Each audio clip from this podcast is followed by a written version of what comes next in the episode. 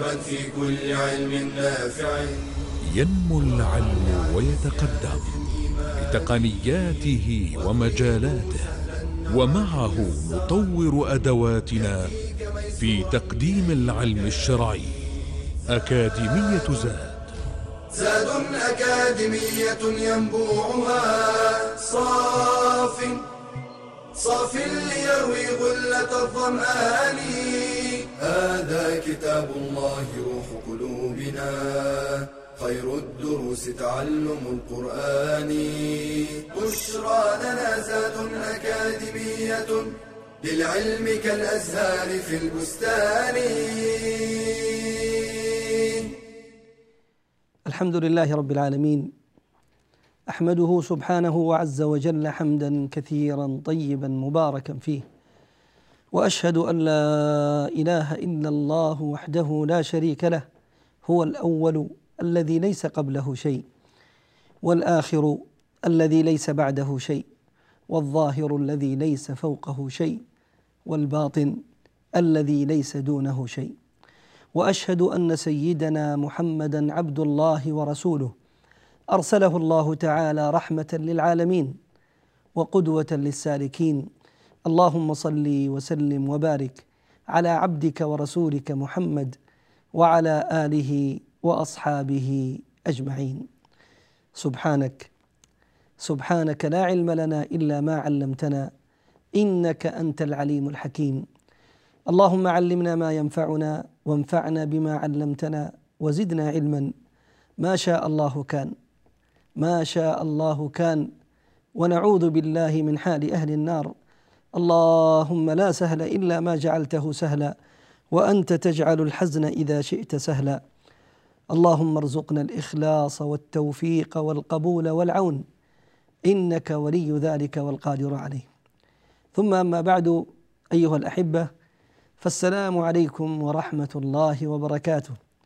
وحي هلا بكم أيها المشاهدون الكرام في هذا اللقاء المتجدد معكم ونحن نعيش وإياكم مع كتاب الله تبارك وتعالى من خلال مادة التفسير. هذه المادة المباركة التي تزيدني التي تزيدني وإياكم بإذنه عز وجل قربا منه. فإن الإنسان كلما ازداد علما صالحا لا سيما علم التفسير ازداد خشية لله تبارك وتعالى وزيادة العبد خشية لله عز وجل هي طريق لقربه من سيده ومولاه. أسأل الله أن يجعلني وإياكم من هؤلاء المقربين عنده في الدنيا وفي الآخرة. أيها المباركون نحن نعيش وإياكم كما تعلمون مع سورة النازعات. وعلى الأخص في الآيات الأخيرة التي يتحدث فيها الحق تبارك وتعالى عن ذلك اليوم العظيم عن يوم القيامة.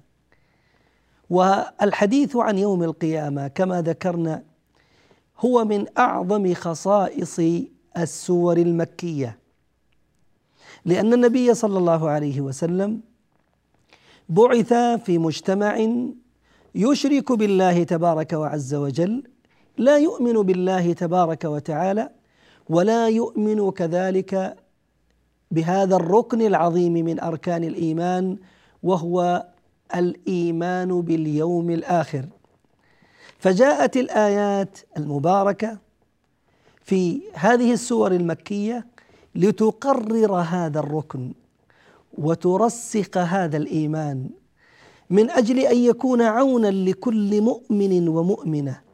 يكابد تلك الأهوال ويعاني من تلك الصعاب ويذوق من تلك الويلات والآلام التي يصبها عليه المكيين من القرشيين المشركين. فيكون هذا الإيمان عونا له على الصبر لينال أجره وافيا وافرا. في ذلك اليوم العظيم أعني يوم القيامة.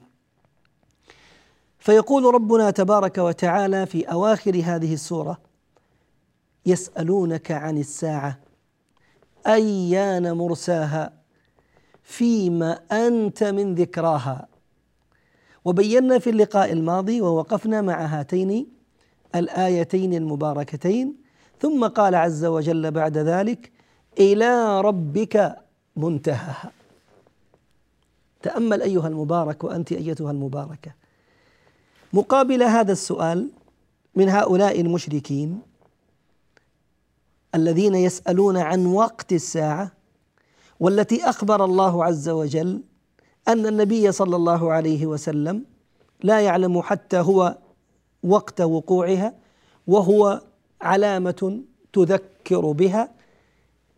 أخبر بعد ذلك سبحانه وعز وجل أن منتهى علم ذلك اليوم إلى الله تبارك وتعالى وحده.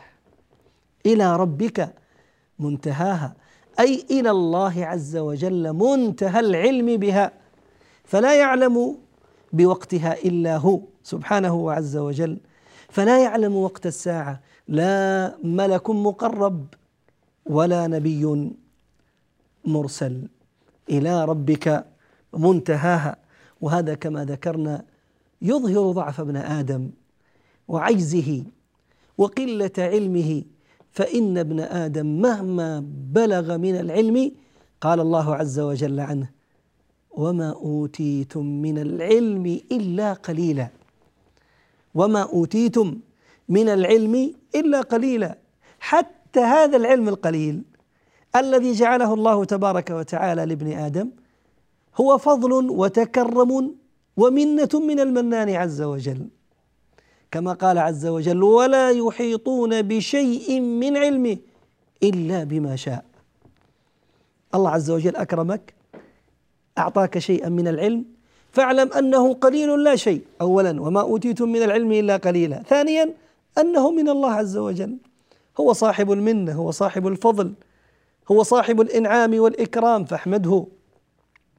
واشكره على فضله واسأله وحده أن يزيدك من فضله ومن علمه. ولهذا المؤمن الصالح يدعو الله تبارك وتعالى اللهم يا معلم آدم علمني ويا مفهم سليمان فهمني.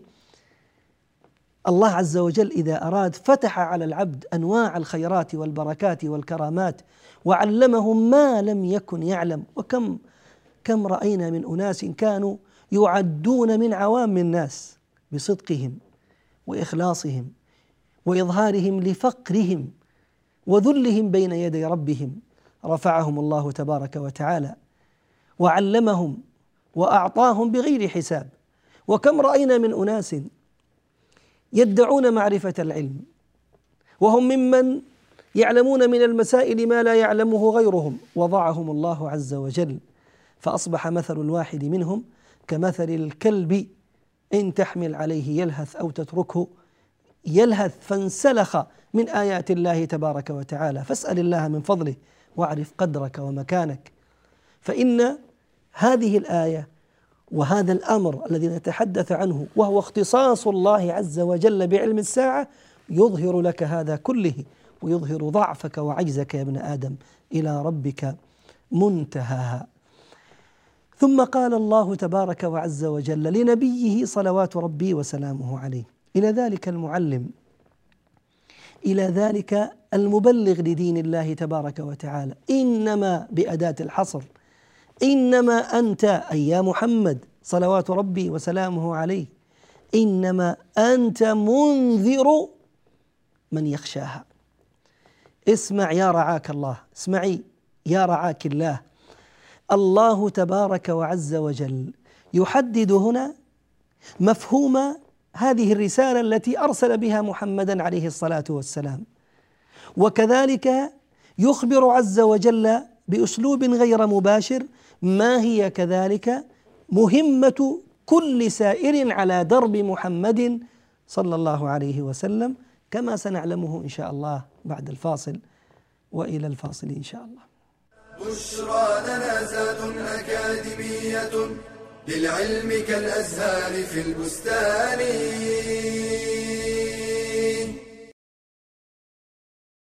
القرآن الكريم هو أصل الأصول فمن علم أحكامه ووفق للعمل بها فاز بالفضيلة في دينه ودنياه ونورت في قلبه الحكمة وصار إماما في الدين. وقد كان العلماء سلفا وخلفا يبدأون طلب العلم بحفظ القرآن. قال ابن عبد البر ولا أقول إن حفظه كله فرض ولكن ذلك شرط لازم على من أحب أن يكون عالما فقيها. وطالب العلم يحرص على فهم القرآن وتعلم معانيه. قال سعيد بن جبير من قرأ القرآن ثم لم يفسره كان كالأعمى أو كالأعرابي وبالتدبر يستنبط الدقائق والأحكام ويستطيع تطبيق القرآن على الواقع بشكل صحيح وبه يحصل الخشية والخشوع. قال تعالى كتاب أنزلناه إليك مبارك ليدبروا آياته وليتذكر أولو الألباب. لذا ينبغي أن نهتم بمدارسة القرآن في المساجد والمدارس والدور المتخصصة في تحفيظ القرآن وتعليمه. وينبغي أن نستخدم التكنولوجيا الحديثة في تعلم القرآن وتعليمه من خلال الإنترنت والفضائيات. فاعلم يا طالب العلم أن القرآن الكريم هو رأس مالك وهو أربح التجارات. قال تعالى إن الذين يتلون كتاب الله وأقاموا الصلاة وأنفقوا مما وأنفقوا مما رزقناهم سرا وعلانية يرجون تجارة لن تبور. بشرى لنا زاد أكاديمية للعلم كالأزهار في البستان. حياكم الله أيها الأحبة الكرام أهلا وسهلا ومرحبا بكم. عدنا إليكم بعد هذا الفاصل. الذي كنا نتحدث قبله عن قول الله تبارك وتعالى إنما أنت منذر من يخشاها. الله تبارك وعز وجل هنا يخاطب النبي صلى الله عليه وسلم بأداة الحصر التي بدأ بها هذه الآية إنما إنما أنت يا محمد صلوات ربي وسلامه عليك منذر. هنا لنا وقفة يجب أن يفهمها كل داعية إلى الله تبارك وعز وجل. كل سائر على منهج رسول الله صلى الله عليه وسلم. كل من أراد أن يكون سالكا الطريق الذي سلكه عليه الصلاة والسلام. رب العزة والجلال هنا. يبين للنبي صلى الله عليه وسلم الدور الذي يجب أن يعمله وهو يسير في بيان هذه الشريعة وفي بيان هذا الدين للناس أجمعين. أنت يا محمد صلوات ربي وسلامه عليك عملك النذارة.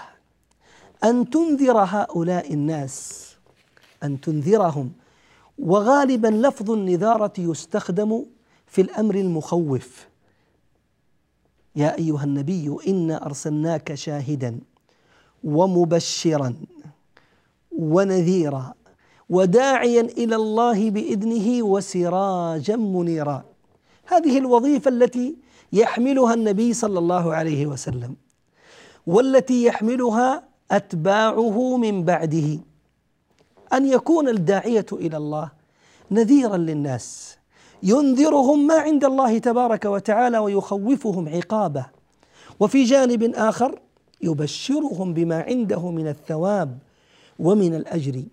النبي صلى الله عليه وسلم أول ما نزل عليه أمر هذا الدين العظيم ماذا فعل صلى الله عليه وسلم لما أمره الله في قوله تعالى يا أيها المدثر قم فأنذر لاحظ أنذر الناس.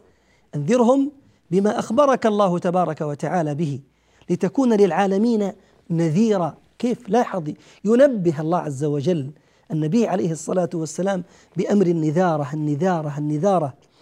قام عليه الصلاة والسلام على على على جبل الصفا ونادى في بطون مكة فاجتمع الجميع. أيها الناس أرأيتم لو أنذرتكم أن خيلا خلف هذا الجبل تريد أن تهجم عليكم. أكنتم مصدقي؟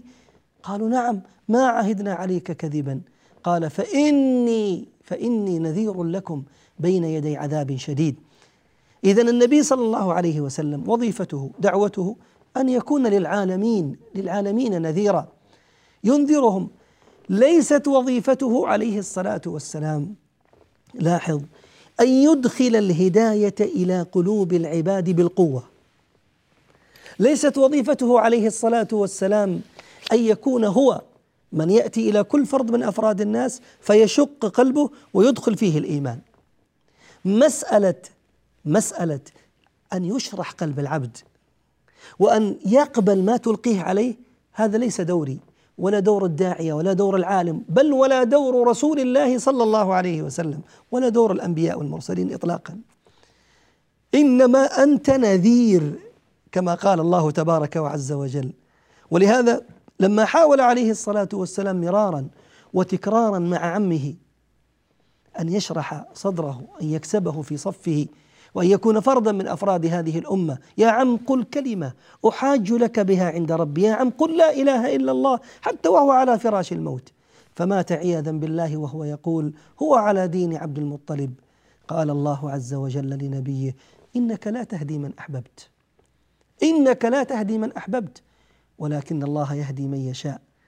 كان عليه الصلاة والسلام أحيانا ربما تذهب نفسه حسرات يتقطع على حال المشركين وهم يسيرون إلى على على ضلالهم وعلى فسادهم وعلى انحرافهم. فيقول الله عز وجل له فلا تذهب نفسك عليهم حسرات. ويقول الله عز وجل له فلعلك باخع نفسك على آثارهم إن لم يؤمنوا بهذا الحديث أسفا.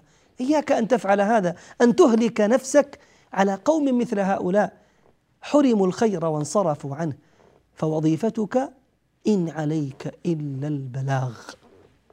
مسألة هداية الخلق مسألة قبول الخلق مسألة انشراح صدورهم مسألة أن يكونوا من السائرين معك في قوائف للتائبين والعائدين إلى رب العالمين هذا ليس ليست ليست مهمتك. ليست مهمتك. ولا مهمة أي داعيه يسير إلى الله عز وجل ولا أي عالم من العلماء. ولهذا كانت حقيقة النصر وافهموا هذا أيها الكرام حقيقة نصر العالم بل وقبل ذلك الرسول والنبي ثم العالم أو الداعية إلى الله عز وجل حقيقة نصره حقيقة نصره هي بلاغه لدين الله تبارك وعز وجل. افهم هذا. إذا وفقت أيها المبارك فكنت من الدعاة إلى الله. على علم وعلى بصيرة على منهج رسول الله عليه الصلاة والسلام. إذا وفقت فأديت ما حملت بكل صدق وإخلاص وأمانة ولم تقصر في ذلك ما استطعت فاعلم اعلم يقينا أنك قد نصرك الله تبارك وتعالى نصرا مؤزرا. وقد أعطاك الله عز وجل من الخير في دنياك وأخراك ما لم يعط أحدا غيرك. فاحمد الله على نعمه. عدد السائرين خلفك عدد المهتدين ها والمنشرحة صدورهم بكلامك هذا لا يهمك. هذا لا يهمك وليس من اختصاصك وليس من شأنك. فإن من كان خيرا منك من كان خيرا منك مثل بعض الأنبياء أو بعض المرسلين يأتي يوم القيامة. يأتي يوم القيامة. وليس معه إلا الفرد أو الفردين أو الثلاثة. بل والله يأتي بعض الأنبياء. ليس معه أحد. لا إله إلا الله. نعم. نعم. أخبر بهذا عليه الصلاة والسلام. يأتي بعض بعض الأنبياء يوم القيامة. لا أقول داعي من الدعاة ولا عالم من العلماء. بل هو نبي من الأنبياء. وليس معه أحد قد يعني فتح الله عز وجل عليه أو شرح صدره بكلام هذا النبي. فما بالك بي وبك؟ بلغ ما استطعت ولا تهلك نفسك ولا تذهب نفسك حسرات عليهم. اسأل الله عز وجل بصدق أن يفتح عليك وأن يبارك في عملك وابشر بالخير. فكيف ونحن بفضل الله تعالى؟ نرى الخير أمامنا. ما تكلم متكلم ولا دعا داع إلا على أقل تقدير سمع تلك الدعوات الطيبات من الناس والثناء عليه بالخير. وهذا فضل الله يؤتيه سبحانه وعز وجل من يشاء. اذا إنما أنت يا محمد صلوات ربي وسلامه عليك. إنما أنت منذر ولكن من؟ من يخشاها. إنما أنت منذر من يخشاها. يخشى ماذا؟ يخشى الساعة. يخشى يوم القيامة. يخشى وقوفه بين يدي الله تبارك وعز وجل. فأنت تنذر هؤلاء. هل معنى هذا أن النذار خاصة بهم دون غيرهم؟ يعني من لم تره يعني من الخاشين لله عز وجل. لا تنذروا. لا ليس المعنى هذا. وإنما المعنى أن أكثر الناس انتفاعا بنذارتك هم أكثر الناس خشية لله عز وجل. فكلما كان الإنسان أكثر خشية لله تبارك وتعالى كانت استفادته من النذارة أعظم. ولذلك ترى مثل هذا يرعوي وينكف. عن المعاصي وعن الذنوب وعن السيئات تراه يقبل على أنواع الطاعات. وإذا قلت خشيته لله تبارك وتعالى لاحظ قلت خشيته لله قلت انتفاعه بهذه النذارة. وعلامة ذلك مع نذارته تراه مسارع لفعل المعاصي والسيئات ومستقل من فعل الطاعات. الله لا يحرمنا وإياكم الخير. اذا ليس المعنى ليس المعنى أنه عليه الصلاة والسلام لا ينذر إلا من يخشاها. لا وإنما المعنى أن من ينتفع بنذارتك هم أكثر الناس خشية لله تبارك وتعالى وإلا فوظيفته عليه الصلاة والسلام أن ينذر الجميع. أسأل الله لي ولكم التوفيق والفلاح. ونخرج لفاصل إن شاء الله ثم نعود إليكم. بشرى لنا زاد أكاديمية. للعلم كالأزهار في البستان.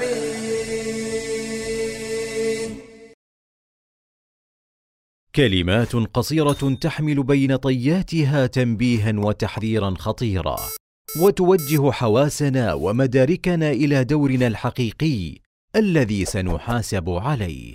كلكم راع وكلكم مسؤول عن رعيته. فمن أهم أدوارنا الجديرة باهتمامنا في هذه الحياة التركيز على مسؤوليتنا تجاه رعيتنا.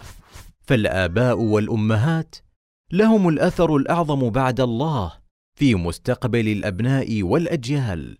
لذلك خصهم النبي صلى الله عليه وسلم بالذكر فقال والرجل راع في أهله وهو مسؤول عن رعيته. والمرأة راعية في بيت زوجها ومسؤولة عن رعيتها. إن الأبناء زهرة الحياة وقرة أعين الآباء والأمهات وبصلاحهم ودعائهم ترفع الدرجات في الآخرة. ولكن يجب أن ندرك أن ذلك مرهون بحسن تربيتهم وصلاح نشأتهم. فهنا كان لزاما علينا البحث عن أبرع الطرقات وأفضل الأساليب في التربية والتوجيه ليكون أبناؤنا في قابل أيامهم مصدر بر وسعادة لنا وسواعد خير وبناء للمجتمع والإنسانية. بشرى لنا زاد أكاديمية للعلم كالأزهار في البستان. حياكم الله أيها الأحبة. أهلا وسهلا ومرحبا بكم. عدنا إليكم بعد هذا الفاصل. سائلين الله تبارك وعز وجل أن يلهمنا وإياكم الصواب وأن يوفقنا وإياكم لكل خير. كنا قبل الفاصل أيها المباركون نتحدث عن قول الله تبارك وتعالى من سورة النازعات إنما أنت منذر من يخشاها. وقلنا أن هذا الخطاب للنبي صلى الله عليه وسلم نعم ولكنه كذلك هو إرشاد وفيه إفهام لكل سائر على منهجه صلوات ربي وسلامه عليه. إنما أنت منذر من يخشاها. فبينا أن هذه النذارة كلما كان الإنسان أكثر أكثر خشية لله كان أكثر انتفاعا بالنذارة وكلما قلت الخشية قل الانتفاع بالنذارة. ثم قال الله تبارك وتعالى كأنهم يوم يرونها لم يلبثوا إلا عشية أو ضحاها. تأمل أيها المبارك وأيتها المباركة كيف أن الحق تبارك وعز وجل يشبه حال هؤلاء المشركين؟ المنكرين ليوم القيامة عند خروجهم من قبورهم. فيقول كأنهم حال خروجهم من قبورهم إذا عاينوا ذلك المشهد العظيم. أي مشهد؟ إنه مشهد عودة الأرواح للأجساد بعد أن فنيت أجسادهم. ها هي أرواحهم تعود. ها هي أجسامهم تكتمل أخرى. ها هي يوم القيامة بما فيه من أهوال عظيمة يرونه ما حدثوا عنه سابقا كائن الآن كأنهم يوم يرونها أي يرون ذلك اليوم العظيم لم يلبثوا في هذه الحياة الدنيا أو في قبورهم كما قال بعض أهل العلم كأنهم لم يلبثوا إلا عشية أو ضحاها. يا الله هذا الذي مكث في قبره ربما آلاف السنين آلاف السنين أو ربما عاش في هذه الحياة الدنيا عشرات السنين أو كان من الأمم الغابرة السابقة فعاش مئات السنين كما كانوا يعيشون سابقا. إذا قام في ذلك اليوم العظيم يظن أنه ما لبث في هذه الحياة مع طولها وعظيم سنينها وطول أيامها ولياليها ما لبث إلا عشية أو ضحاها. العشية من بعد الزوال إلى غروب الشمس والضحى من بعد طلوع الشمس إلى الزوال. يعني لاحظ هذا الوقت الوقت الذي ربما أحيانا لا يتجاوز لا يتجاوز أحيانا ما يقارب من ست ساعات أو قريب منها. يعتقد أن تلك السنين أو تلك الآلاف من السنين إن كان المعني به اللبث في القبر إنما كانت مثل هذه الساعات البسيطة. لاحظ وهذا يا أحبة يا كرام يدل والله على حقارة هذه الدار التي نعيش فيها. هذا إن كان إن كان المراد بقوله عز وجل لم يلبثوا يعني في في في الدنيا إلا عشية أو ضحاها. يدل على حقارة هذه الدار وتفاهه هذه الدنيا ويكفي أن الله عز وجل قد سماها دنيا. فالحياة العليا هناك الدائمه الكامله الغير منقطعة. النبي صلى الله عليه وسلم يمر في يوم من الأيام مع أصحابه الكرام على جدي أسك. ميت جيفة ملقى على الأرض وهو مع ذلك معيب أسك قصير الأذنين. فيقول لهم عليه الصلاة والسلام من يشتري هذا منكم؟ فقالوا يا رسول الله صلى الله عليه وسلم لو كان حيا لو كان حيا ما شريناه أو بهذا المعنى فإنه معيب فيه عيب. فكيف وهو جيفة؟ كيف وهو جيفة الآن ميت؟ فيقول النبي صلى الله عليه وسلم وهو يستغل هذا الموقف في بيان حقارة هذه الدار. قال صلى الله عليه وآله وصحبه وسلم للدنيا أهون عند الله من هذه على أحدكم. بما فيها بما فيها بما فيها من ملك وما فيها من جاه وما فيها من قصور ودور وأموال ما فيها من من من مناظر جميلة. للدنيا للدنيا عند الله أهون من هذا عند أحدكم؟ بل يقول عليه الصلاة والسلام لو أن الدنيا بما فيها من أولها إلى آخرها تسوى عند الله جناح بعوضة ما سقى كافرا منها شربة ماء. تلاحظ جناح البعوضة؟ ما ما ما أصغره ما أحقره ما أدقه الدنيا كلها ما تسوى. عند الله عز وجل هذا الجناح. فضلا فضلا أن تسواه أو أن تسوى هذه البعوضة. ولهذا لما عرف النبي صلى الله عليه وسلم قيمة هذه الحياة تركها. تركها. وهو ذاك عليه الصلاة والسلام الذي لو أراد أن تقلب له جبال مكة ذهبا وفضة والله لكانت. إي والله. لو أراد عليه الصلاة والسلام الخلد في هذه الحياة لو أراد عليه الصلاة والسلام أن تقلب له مكة جنات وأنهار وجبالها ذهب وفضة لكان له ذلك. ولكنه عليه الصلاة والسلام لما عرف حقارتها ودناءتها وأنها لا شيء بجوار تلك الدار العظيمة وذاك النعيم المقيم الذي جعله الله تبارك وتعالى ما نظر إليها مطلقا. بل وكان من أبعد الناس عنها صلوات ربي وسلامه عليه. تأمل. لما حاولت بعض زوجاته عليه الصلاة والسلام أن يطلبن زيادة النفقة. اجتمعنا. فطلبنا منه عليه الصلاة والسلام زيادة في النفقة. فإنه عليه الصلاة والسلام تخيل أخي الكريم كان يمر عليه الهلال والهلالين والثلاثة. والله ما توقد في بيته عليه الصلاة والسلام نار وإنما يأكلون الأسودان التمر والماء. تخيل كان يأتي الضيف إلى النبي صلى الله عليه وسلم ويريد الطعام. فيرسل عليه الصلاة والسلام أنس إلى بيوتاته التسع صلوات ربي وسلامه عليه عند زوجاته. والله لا يجد في بيوته ما يطعم ذلك الضيف. تخيل والله ما شبع عليه الصلاة والسلام في بيته. ما شبع عليه الصلاة والسلام في بيته من خبز شعير قط صلوات ربي وسلامه عليه. لما طالبت زوجاته بزيادة النفقة ما كان منه عليه الصلاة والسلام إلا أن أعرض عنهم وآلى منهن شهرا كاملا. لم يقربهن صلوات ربي وسلامه عليه. حتى نزلت آيات التأخير.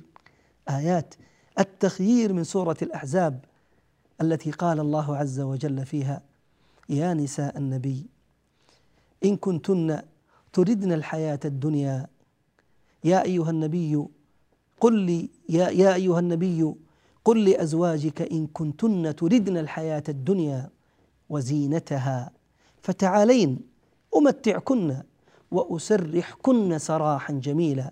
وإن كنتن تردن الله ورسوله والدار الآخرة فإن الله أعد للمحسنات منكن أجرا عظيما. فجمعهن وخيرهن فما اخترن إلا الله ورسوله لأنهن تربين في بيت محمد وفي مدرسته صلوات ربي وسلامه عليه. فكان عليه الصلاة والسلام من أكثر الناس تقللا من هذه الدار. بل في يوم من الأيام يصلي مع الصحابة الكرام ثم تراه يخرج بعد الصلاة مسرعا يجر إزاره عليه الصلاة والسلام. ثم يخرج عليهم بعد ذلك فيخبرهم أنه تذكر تبرا في بيته ذهبا غير مسبوك. فدخل إلى البيت وتصدق به وأنفقه في سبيل الله. خشي عليه الصلاة والسلام أن يموت فيلقى الله وعنده شيء من هذا المال الذي لم ينفقه في سبيل الله تبارك وتعالى. علم عليه الصلاة والسلام حقارتها ودناءتها فتوجه إلى الله عز وجل بما يرضيه. وليس معنى هذا لاحظ ليس معنى هذا أنه عليه الصلاة والسلام ما أكل أحيانا جيدا ما لبس أحيانا جيدا ولكنه علم علم يقين حقارتها فاستعد أو جعلها مطية وطريقا إلى الدار الآخرة. قال الله كأنهم أي المشركون يوم يرونها أي يرون الساعة لم يلبثوا في هذه الحياة إلا عشية أو ضحاها. تخيل مدى ذلك الهم والغم والكرب الذي سيلقى عليهم عندما يعاينون ذلك اليوم ويشاهدون تلك المشاهد. نعوذ بالله من الكفر وأهله وأسأل الله أن يؤمنني وإياكم في الدنيا والآخرة. هذا نهاية كلامنا عن سورة النازعات. نفعنا الله وإياكم بها. وصل اللهم وسلم وبارك على عبدك ورسولك محمد. والحمد لله رب العالمين. وإلى لقاء قادم إن شاء الله تعالى. وطبتم على خير. تلك العلوم دروسها ميسورة في صرح علم الراسخ الأركان. بشرى لنا بشرى لنا بشرى لنا زاد أكاديمية للعلم كالأزهار في البستان.